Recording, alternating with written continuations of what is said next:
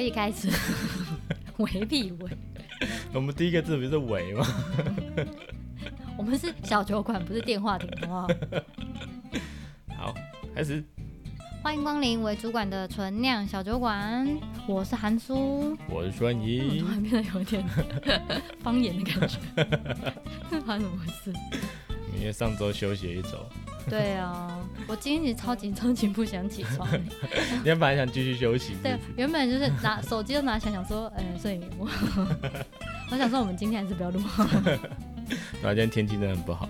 对啊。哦，我觉得这两周那个台北超湿的。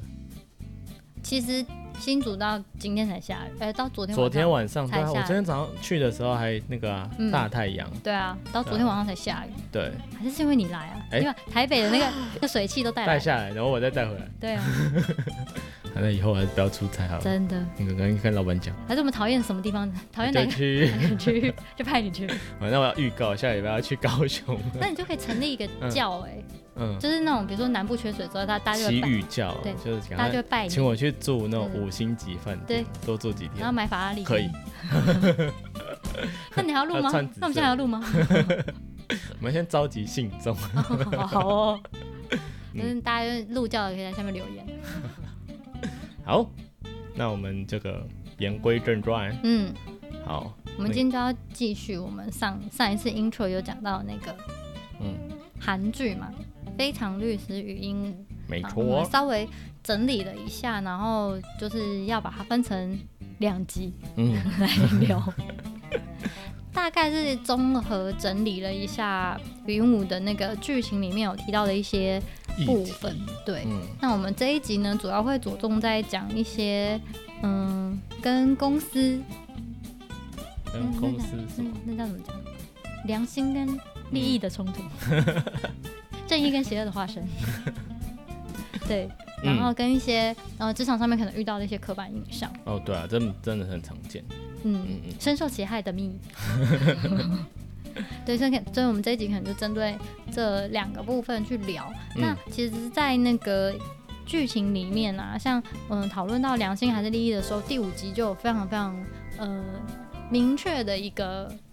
剧情的发展，嗯嗯嗯，它主要就是在讲，嗯，这样会剧透对不对？先先先跟大家讲一下 防雷线，防雷线。现在开始啊！如果你对，如果你还没看，但是又很对对对，很想很想看，然后你还没看超过第五集的话，对，那你就先去看完。对，你先可以先关掉，然后再回来听。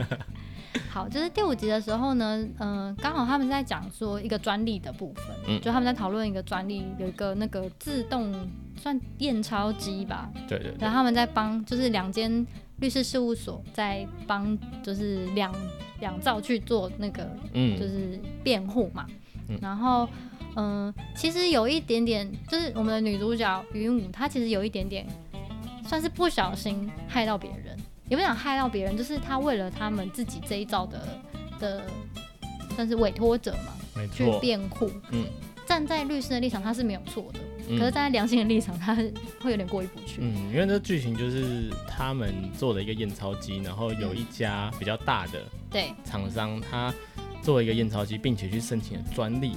嗯，但其实那个专利呢，在之前就有一间小公司先做出来，对，就是有一个外国的公司做的，然后而且它开放了这个技术，所以大家都是拿那个技术来做衍生的。对，可是这个大公司就想要垄断整个市场嘛，嗯、所以他就去呃申请了专利，嗯，然后就让其他人都不能够使用这个技术。对，对对。那最后官司是打打赢了，我记得官司是打赢了吗？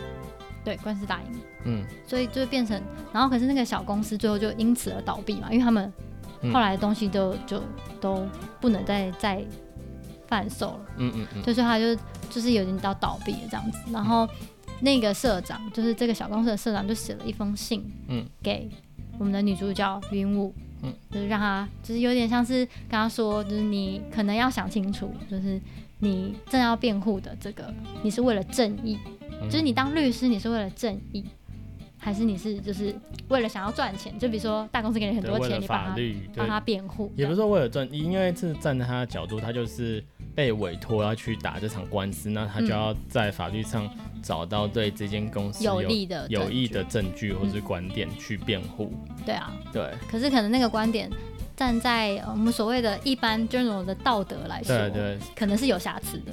对，对啊。或者是因为资讯不对等的关系，所以比如说他们呃知道了一些对方不知道的事情，嗯，然后对方不知道，所以他没有办法打赢。但是他如果发现了，好吧，他们就输了，就类似这样的事情。其实，在职场上也是蛮常遇到的。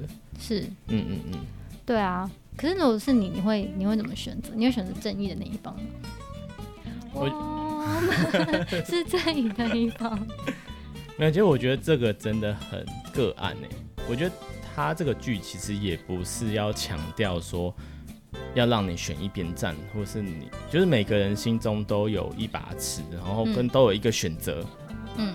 然后我自己先先讲结论，我自己也觉得，我看完之后我的心得是。嗯，其实没有一个是完全对的。嗯，对，就是真的是看看你站在什么角度去思考这件事情，就是大家的选择或是不同律师的观点，呃，我觉得不能说错，可是人一定会有偏向，就是你更偏向于嗯真理正义的那一方，还是呃完成好你的工作，做你应该做的事情。嗯嗯，理解。嗯，好，可是我觉得啦，嗯，如果今天是我，对，就是如果站在我立场，如果今天是我，我会离职哎。对我，我想你应该会这样，就是你会放，你会放弃做这件事情，就是呃，因为我觉得我会过不去。对，就是你知道，比如说呃，去打这件官司，你应该会赢。你应该会变赢，嗯，对，但是这个可能违背你自己的良知，嗯，对，或许良知或是道德观念，嗯，就是我相信的是，应该说，嗯，每个人心中都有自己相信的正义，嗯，可是每一个人的正义可能其实不太一样，嗯嗯，然后如果当我发现这我做这件事情，就算我可以把它做好，嗯，可是这件事情可能会违背我个人的正义，嗯，我会放弃耶，嗯，还蛮像你的，啊，就是不，你会觉得不会从你手上做这件事情，对，我不会意外你会做，就是。呃，其实我觉得不一定要离职，离职有点极端。有时候你是可以直接提说，比如说你要退出这个案子。对对对，类似像这样，但是我就是会放弃做这件事情。嗯嗯，我觉得我没有办法跨越自己内心的那个正义的那条线。嗯嗯，我觉得我是一个没有办法做这件事情的人。嗯，可是我我其实相对来说，我也羡慕那那些就是可以毫无顾忌去完完美的完成他被委托的任务的人。嗯因为我没有办法，其实我觉得也不见得是他们没有良知或他们没有道德观。嗯，就像我刚刚讲的，他可以切开啊，对他可以切开，就是他现在是在工作，他的工作就是要，这是他工作的任务，这是公司聘请他来最重要的事情，对吧？不然如果，因为我觉得他里面，我觉得讲到有一个说，哎，如果今天你那帮杀人犯辩护，对对对，的人的话，那他如果如果如果这样怎么办？对对吧？所以他们只能站在很专业的角度去，呃，完成这件事情。是啊，所以我才说，其实我我某种程度上来说，我还蛮羡慕这些人。嗯，就是他可以这样做，可是我我没有办法。嗯，可是我觉得我的没有办法，是因为我的情感方面还是会影响蛮多。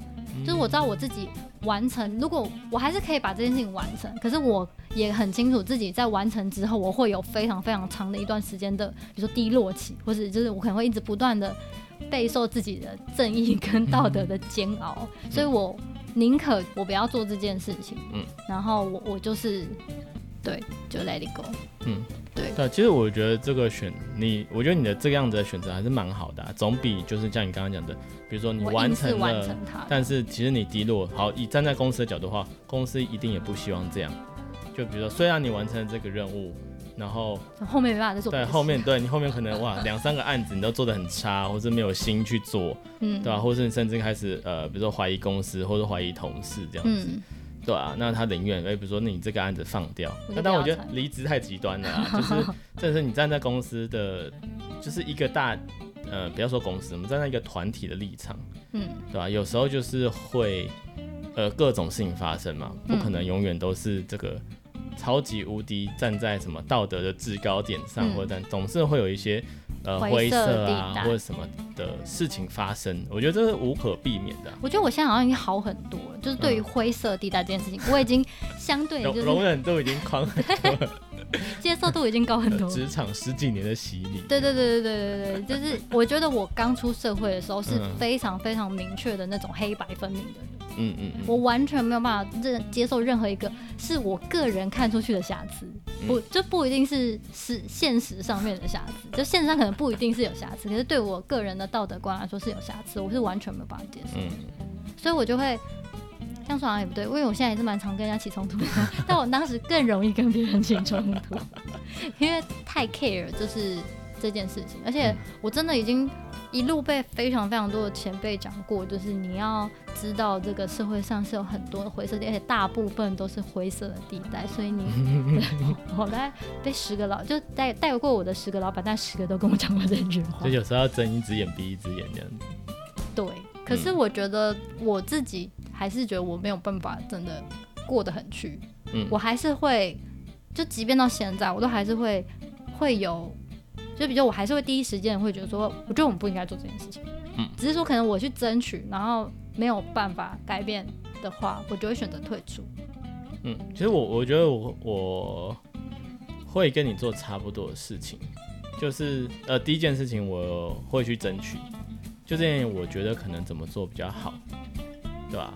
可是当然做再怎么做做的比较好，我觉得就是你还是要站在公。就是尽量去想出一个方式吧，就是让公司或者是我自己的呃，我们道德也好，良知也好，是可以过得去的方法，嗯，或是我们应该怎么做？虽然就是用不同的角度先试图去说服吧，嗯，就就会去讲说，呃，虽然我们这样可能我们可以获得短暂的利益，对，但是如果这件事情传出去，可能伤害公司的对，可能很深的声誉。对，或者未来我们的这个声音会受影响。那我当然，我觉得第一个是尝试去说服嘛，嗯，因为可能在当下利益眼前没有什么好讲的，嗯，因为就是你做这件事情就可以赚到钱，嗯，但是可是如果站在长远的立场上，这样不一定是好的，嗯，对吧？那呃，比如说有时候或许会成功，但有时候会失败。那我觉得最低的底线应该是跟你一样，如果我觉得这件事情会让我自己本身跟我的这个观念相违背的话，那我最低限度，那我就是选择，那我不要，不要由我来做这件事情。当然就是回到，就团体我说服不了，那我起码保持个人。那当然，我觉得这个也要看。我觉得各位这个酒友们，我觉得有一件事情很重要，就是如果这个公司一直在做这件事情，那你就要考虑一下。对，那我觉得你可能，我觉得这就是一个嗯很重要的，大家需要去。思考的点是你跟这个公司的理念到底合不合？如果他一直在从事一些跟你理念相违背的事情，就表示公司的方向其实跟你本身个人的方向是不一样的。对，那你就要思考你是不是真的适合这间公司，不一定是公司跟你不好或是怎么样，嗯、而是你是不是适合在这里工作。没错，他会不会一直让你感觉很呃揪心或是很错愕？嗯，对吧？因为其实我觉得很好的例子。我自己想很好的例子就是那个，比如说博弈产业，嗯，对吧？其实其实蛮多博弈，其实、哦、我身边很蛮多朋友在做，对、嗯，还蛮极端的，就是做的很好的很好，他们就觉得说、嗯、啊，反正我就是赚一笔很大的钱，嗯，其实做我其他都是，反正就是我的工作嘛，我就是做，对对对，其实我觉得去去博弈产业公司。呃，我不会说你要去还是不去，但是我觉得你要非常明确的想清楚你去那边的目的是什么。嗯，然后像我也有面试许多就是从博弈产业回来的人，嗯，对啊？呃，我必须说，大部分去的时候，就是那些人去的时候都没有想清楚他要干嘛。哦，真的吗？就是他们都很眼前的，比如说利益，对对，呃，啊，因为赚很多钱，对，比如说呃，尤其是薪水非常高，对对对，就是可能会比一般同一个职务的薪水高个可能四成到五成。哦，那真的蛮多。对，可是当然为什么回来？当然就是他们去了之后发现风险高啊。但那些钱，呃，我觉得风险高是一个，但是先不不管风险，就是他们发现他们去那边其实是跟他们想象中是差很远的。因为其实怎么说？嗯，我我以设计来讲好了，就谈过了几个，因为我没有真实的去过，或许会跟现实现在已经有点出入，我也不知道。嗯、但是就我谈了好几个的意思，比如说在这个 UX 领域，或者在 UX/UI 领域，嗯、其实这个呃，因为它是博弈嘛，所以其实它的整个规矩啊，整个怎么算法啊，或者什么，其实是很固定的。嗯，那他们能做的事情，然后流程都是很固定的。他们做的事情有点像。就是我们讲那个难听点，就是纯美工，对，他们就拉拉皮，把东西吃饺子老虎，换一百种方式表现，但其实都是吃饺子老虎，那些什么啊，全部都定了，流程全全部都定好，规则也都是一样。对，其实他去那边，他没有什么可以发挥的空间了，对吧？那可能可能去那边的工程师比较有可以发挥空间，嗯，对啊，因为还有很多博弈还要防范啊，因为跟钱有关嘛，对对对，对啊，或是甚至是灰色地带一些防范。对啊，怎么样不被抓到之类的，对对对啊。然后比如说他们这种产业，通常比如说在台湾做的，就不会是台湾的博弈。然后比如说台湾的博弈，可能就是在别的国家做。嗯嗯。我们之前有听过什么柬埔寨啊、嗯、越南之类的地方。对。对啊，他们都会就会跨国嘛，去避避免这些东西。嗯。对啊，可是简单来讲就是。大部分回来就是哇，跟他想象完全不一样，然后他觉得他自己没有任何的成长，也没有任何的发挥空间，这是我现在听到的现况啊。那或许有有有一些人是在那边发展很好，嗯，对吧？可是简单来讲，就是他们第一开始觉得哇，又高薪又可以发挥，那其实就就大概是我现在目前听来就是可能就是薪水好，但是没有什么可以发挥的余地，也没有成长的空间。对对对对，嗯，那这样他们还算蛮上进的，因为有些人就觉得没有学，反正我就赚。我就赚一笔钱。嗯，可我觉得如果你目的就是这样也很好啊，因为你很明确知道你要去那边干嘛。要的是什么？对对对，我觉得这才是最重要的。所以我觉得进公司，然后处理这些事情，我们讲回来我们的主题，对吧？你正义还是利益？因为这东西你自己想得很清楚，嗯，你就呃比较不会有问题。我觉得那些律师也都是想得很清楚的，嗯，对啊，就是嗯，这就是我的工作，我我就是要把它完成。对，那我不会把它加注在我个人的。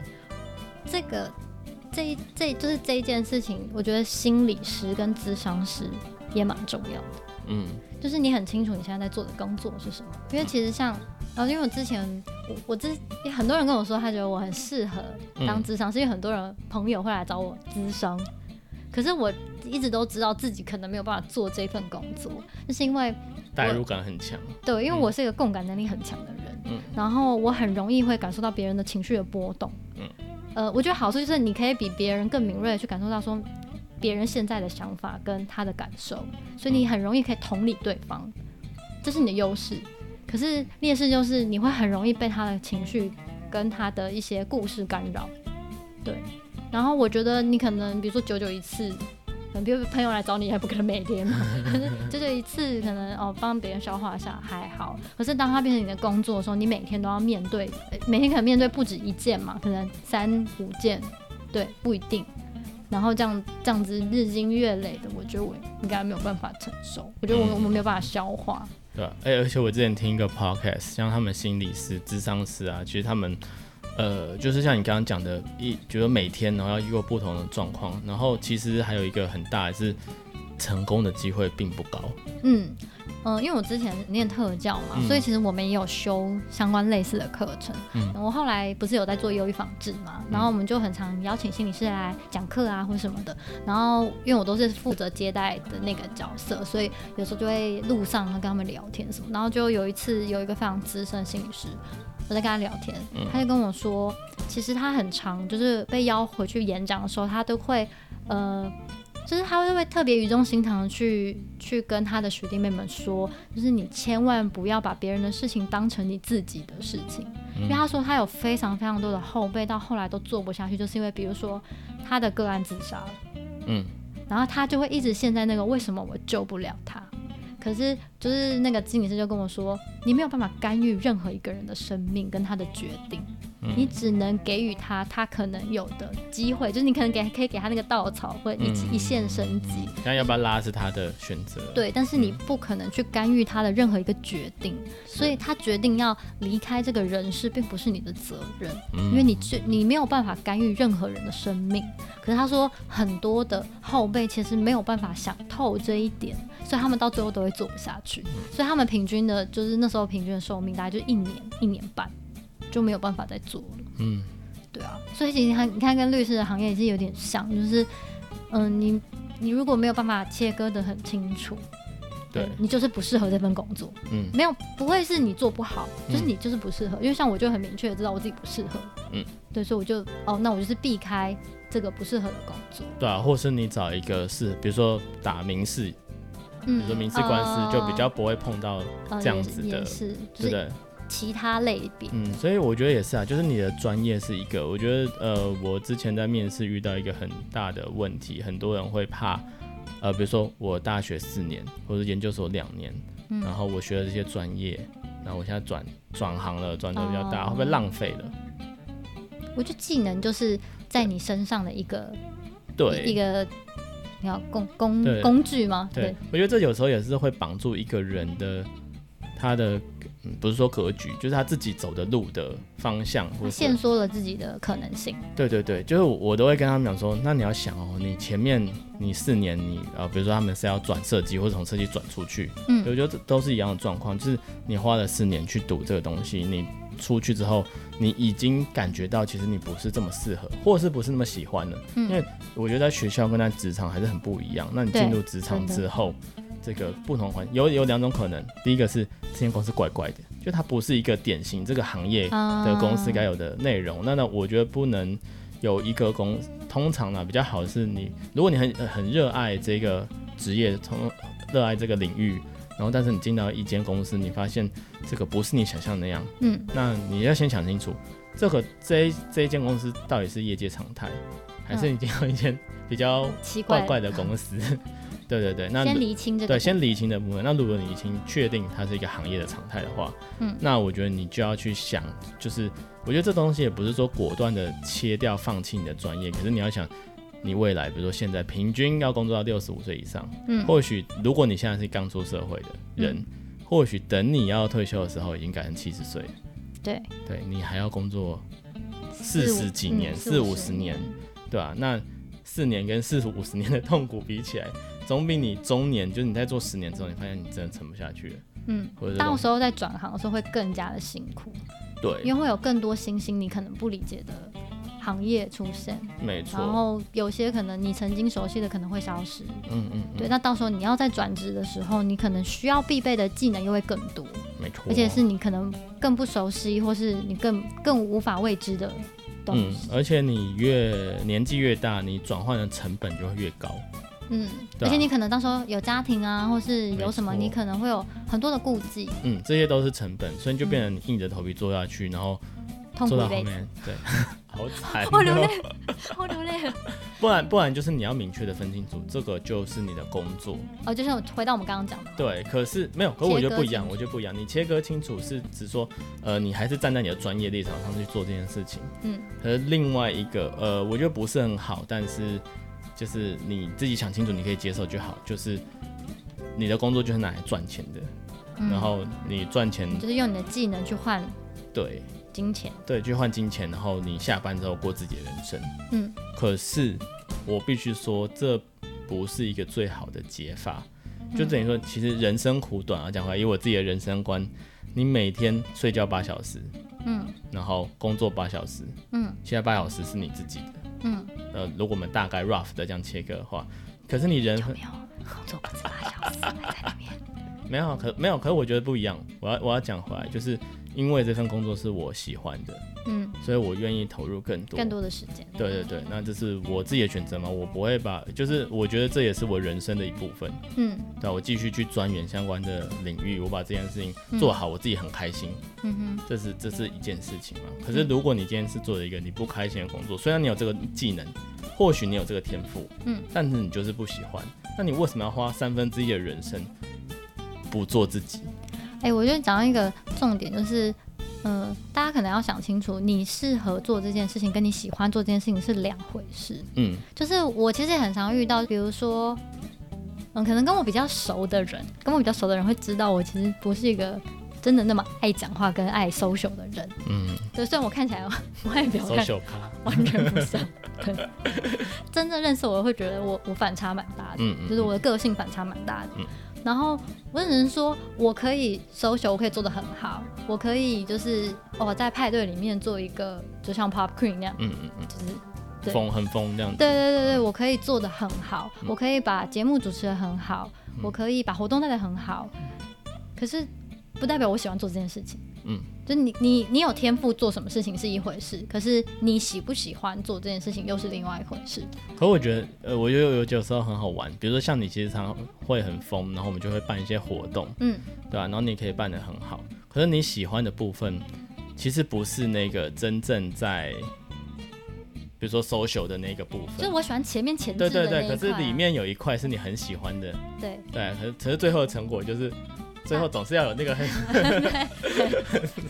就是你还是会把这件事情做得很好。可是我我 enjoy 的点就是都不是大家以为的那个点，大家觉得你是 enjoy 在那一个点，对对，然后主持啊风光没有，我就 enjoy 在前面，就是在做一些前置，比如说发想啊，嗯、然后去创造一些新的东西，这是我很 enjoy 的那一块，所以我会很投入在做这件事情。嗯、对，就是我本身是喜欢做这件事情的，对。可是就是它每一件事情都有很多个不同的段落嘛，就是我只是喜欢其中一段的。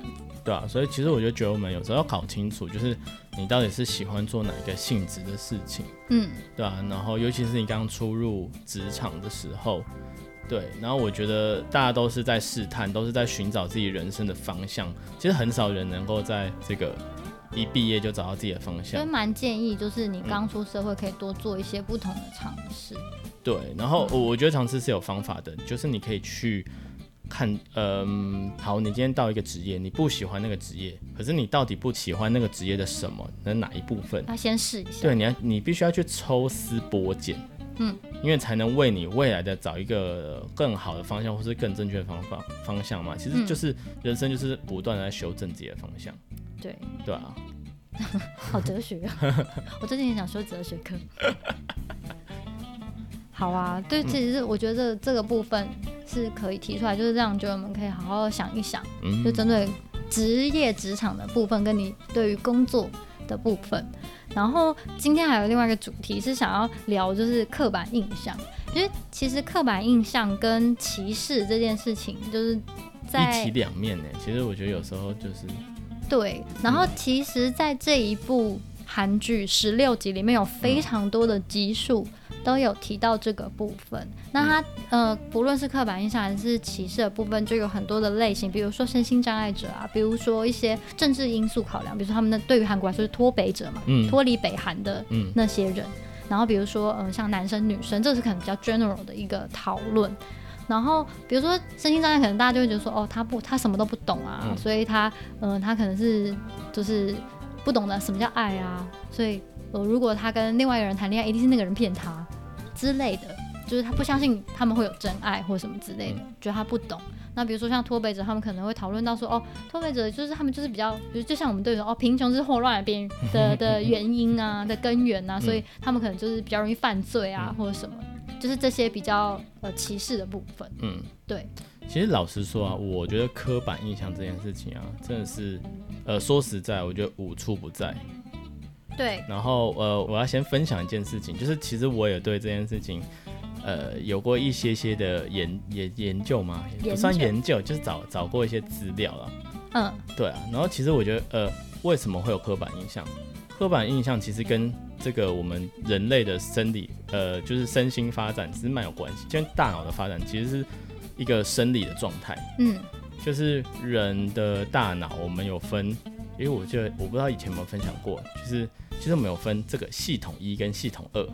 啊，有，我们之前有简单的提过一次。对对对，所以就是其实很多东西，呃，我们学习到的一个经验，嗯，所以我们下次这这件事情我们可以做得很快。照这个经验去判断。对对，就是等于说我们已经帮我们的这个大脑写入一个程式。哦，我记得我想我好想起来，比如我们也拿夹筷子来举例。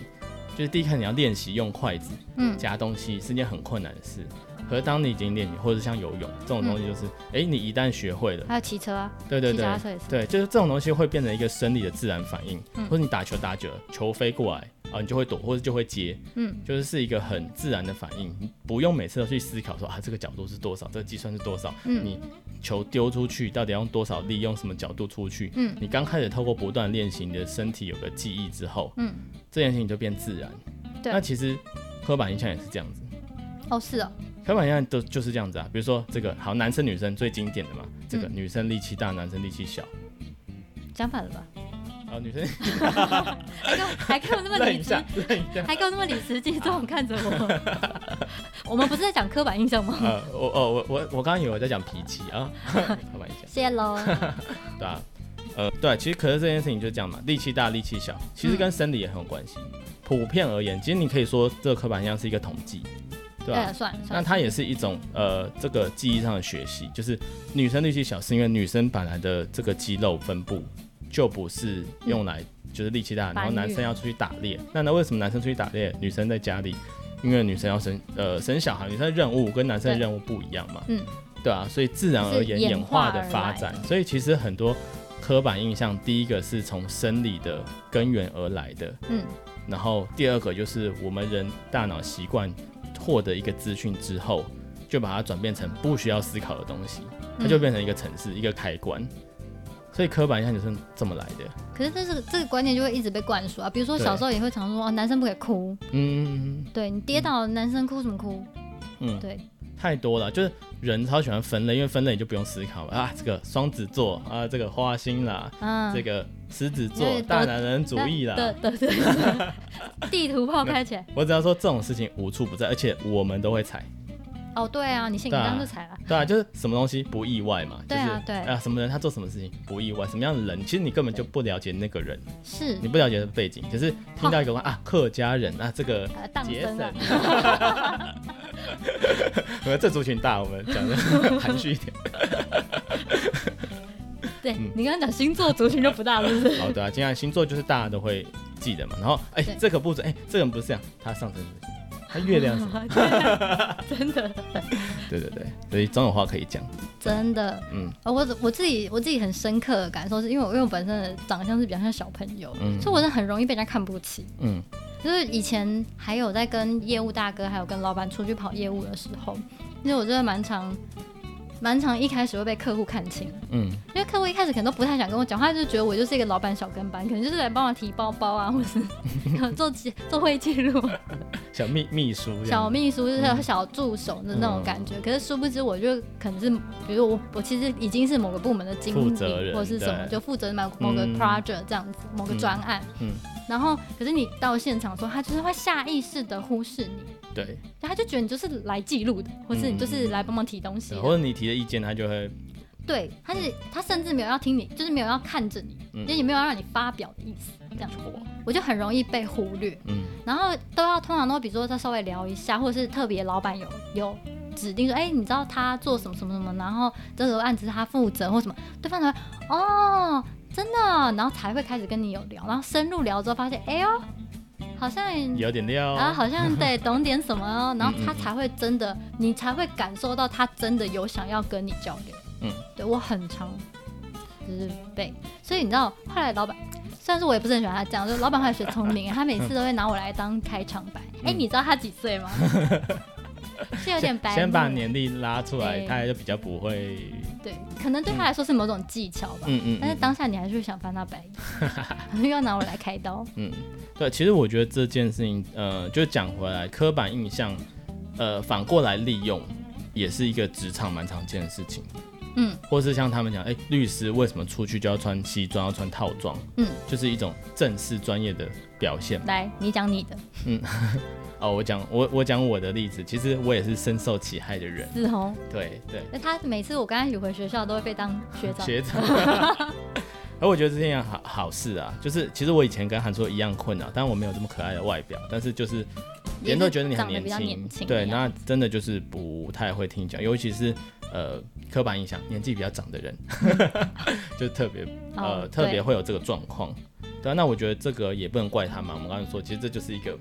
他们的人生阅历的经验，对，比如说看到老板边边的一个呃漂亮的女生，比较年轻的，就是秘书，或、嗯、或者对一个年轻的男生，他就是小菜鸟、小跟班，就来见见世面。对对对对，所以这就是为什么要留胡子，认真，这是认真的理由，不是为了我这一集牵强，然后这个我从两百集之前开始留胡子，没有。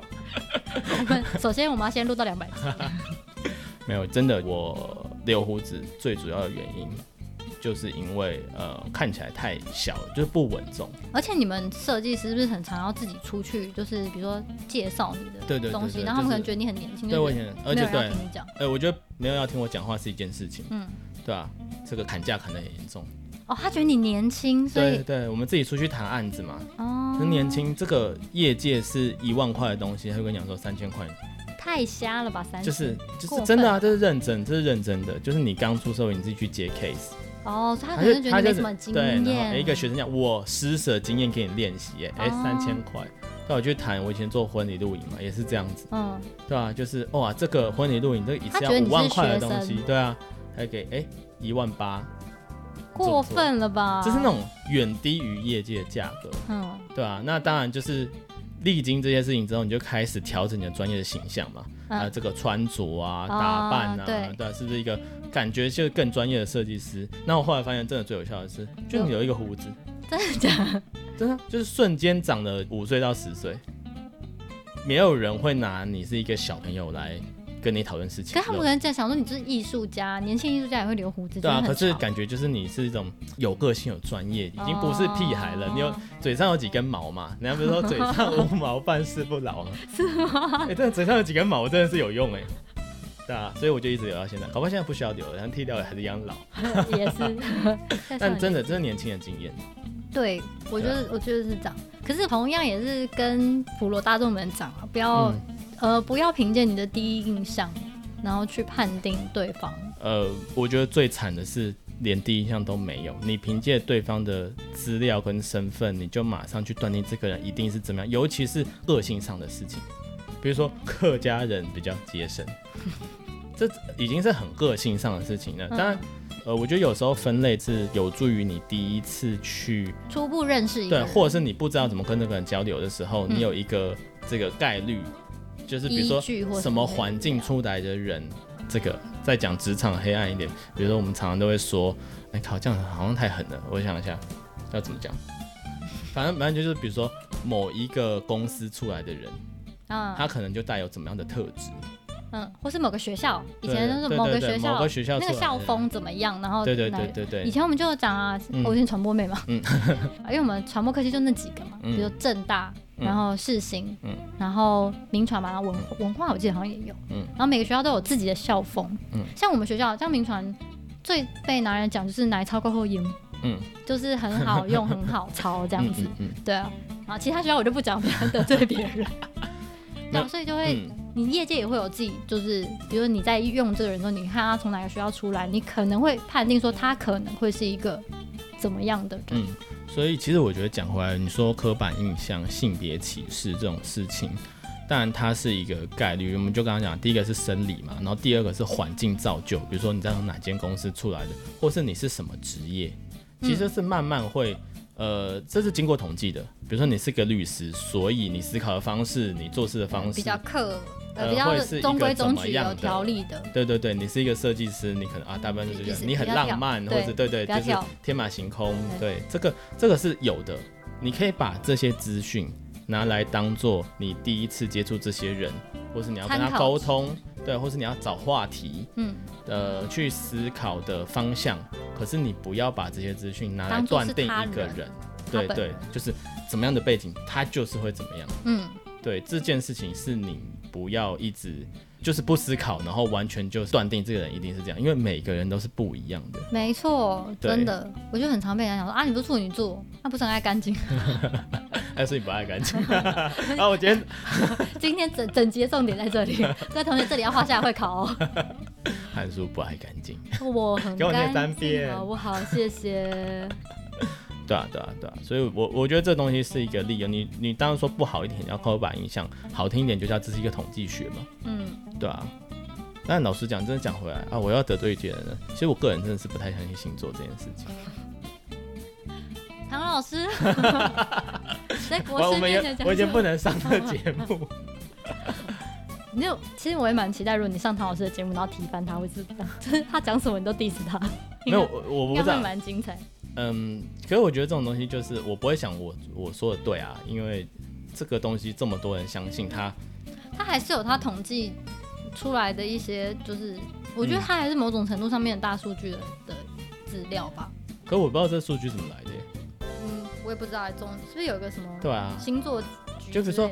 而且我就为什么什么五六月出生的人就特别花心，哎，或是或者是你说双子，对啊对啊，或是什么七八月出生的人就特别大男人，特别狮子座，自我为中心。我我不知道这个为什么可以这样，可是因为那个季节出生的人是因为天气的关系吗，或者什么？我我也不知道他的每个地球不同的纬度、不同的天气变化、时辰变化、日照时间都不一样啊，就我没办法从科学的角度去解释这件事情。嗯可是某种程度上来说，至因为至少我身边，比如说我身边遇到的，当然也有就是例外。可是我真的，比如说我身边遇到我自己的处女座朋友，嗯，或者是我自己认我认识的，比如说牡我我比较认识比较多，就牡羊座，然后狮子座，嗯，他们真的个性就是某种程度上会有一点点像。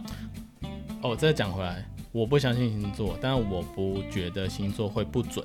然后我觉得不准的，呃，不会不准的原因是因为你相信，因为很多人相信，oh. 所以他就会朝那个方向去。对，就是每一个人各种个性都有。然后你会怎么选择？你对一个人事情很生气，你有没有直接发出来？你有什么利益？你要不要争取？还是你选择隐忍？嗯，对啊。那如果你相信星座这件事情，对吧？你可能就不会忍，或者你就会抢出头，对吧？不，我是狮子座，我就会抢出头。嗯、可是我抢出头的原因是因为我相信这件事情，我是狮子座，我就应该这么做。哦，就是有一种自我预言实现，就是我先预言了，我相信了，所以这件事情就是真的。嗯。自我预言时间也是很好催眠自己的一个方法。本来价值就是这样，对啊，你相信，你相信就是真的。所以因为很多人相信，所以我会说星座不一定不准，嗯，对啊。可是我个人的观点是，不能从一个人的出生的时辰去判断这个人的个性。但因为你相信，所以你可能会偏向这个个性，或是就算你不偏向你个性，你跟外面的人讲说，哎，对啊，其实我就这样，因为可能一百个事情里面，你只有五十次是做。那样子外显的行为有一次，可是你自己会忽略那另外剩下五十不准，你说啊上升不一样，啊，或者是你自己就嗯、呃，自己吞掉了，可是你不会把它当成一个你的个性，记忆点也不会，对对，你就不会记起来，你只记得你做了这件事情的时候，嗯、哦，我三件那三件事情我都这样做啊，所以我就是这样个性的人，嗯，对，有没有默默又变成哲学节目？我刻板印象本来就是这样，刻板印象有很多很多因素这样子。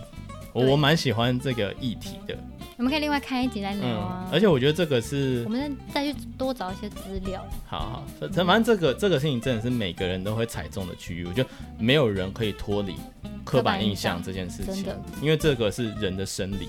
你的大脑就是会这样运作，你不可能违反大脑运作。你违反大脑运作，你就会累到死。你每件事情都要重新思考，这是不可能的。你的大脑也不会允许这样做。嗯，因为他不想工作。大脑是一个超级超级懒的器官啊。嗯。因为他真的工作起来超耗脑的，所以你在比如说专案，就是开启专案的时候，在思考的时候，就特别容易饿，然后你偏偏就出现一堆零食，你也不知道为什么，你就把它吃光。对。吃光你也不会觉得饱，因为太累。对，你就在消耗你的热量。对，因为太累。对对对。现在那种就不不动脑的、啊，没有人发胖。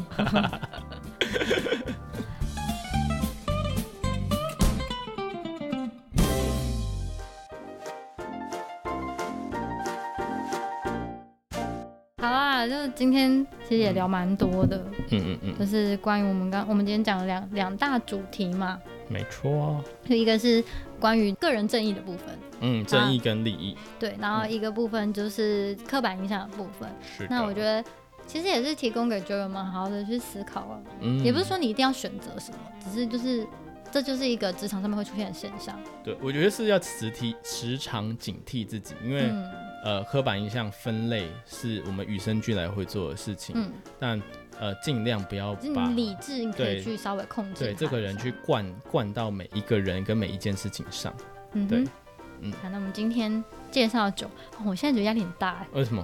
哦哦，对，我们都会被监控哎。我们上次买了一个不是酒的东西。对啊，那整个被被酒友粉丝团跟那个 IG 又被念爆，吓死我！赶快看我，赶快就是国庆连假休休馆，还要还要贴一个 跟酒有关的 讯息，笑死，真是紧张死我了。然后我们今天要介绍的是，你是买到没有得买，你就全部都买韩国酒。韩国酒啊，哎、欸，韩国酒很难找哎、欸。韩国酒很难找吗？嗯，但是其实它都是像这个是那个乐天乐天的，对，这是一个乐天的水蜜桃沙瓦。嗯，其实这这都是在韩国我们餐厅蛮常看到的酒，对吧？嗯、还有下一节我们有另外一个更常看到的日常会常喝的酒。嗯，嗯，可是你知道我真的很不喜欢水蜜桃的制品。呃，可是哎、欸，你没有发觉吗？去韩国，他们就是水蜜桃跟白葡萄。对，对他们超喜欢这两个口味的。可是水蜜桃很常都会很容易踩雷耶，就是会喝起来像药水。化学，嗯。对啊，这个就这打开化学味那种种。嗯，很甜的化学味。刻板印象。对，对水蜜桃的刻板印象。它的。它的糖分很高，嗯，它是一个糖分很高的酒的气泡，没没什么酒味啊，它没有酒味，它很像就是很甜很甜的水蜜桃水，嗯，它不是水蜜桃汁，都是水蜜桃水，嗯。然后一如往常的水蜜桃的香精味很重。嗯，蛮适合我的啊。就美酒啊。好啦，那我们今天就先聊到这边。那下一集我们也会再针对就是其他集数我提到的一些议题，然后就跟呃各位酒友们做分享。没错。那我们就期待下一集再见喽。嗯，拜拜。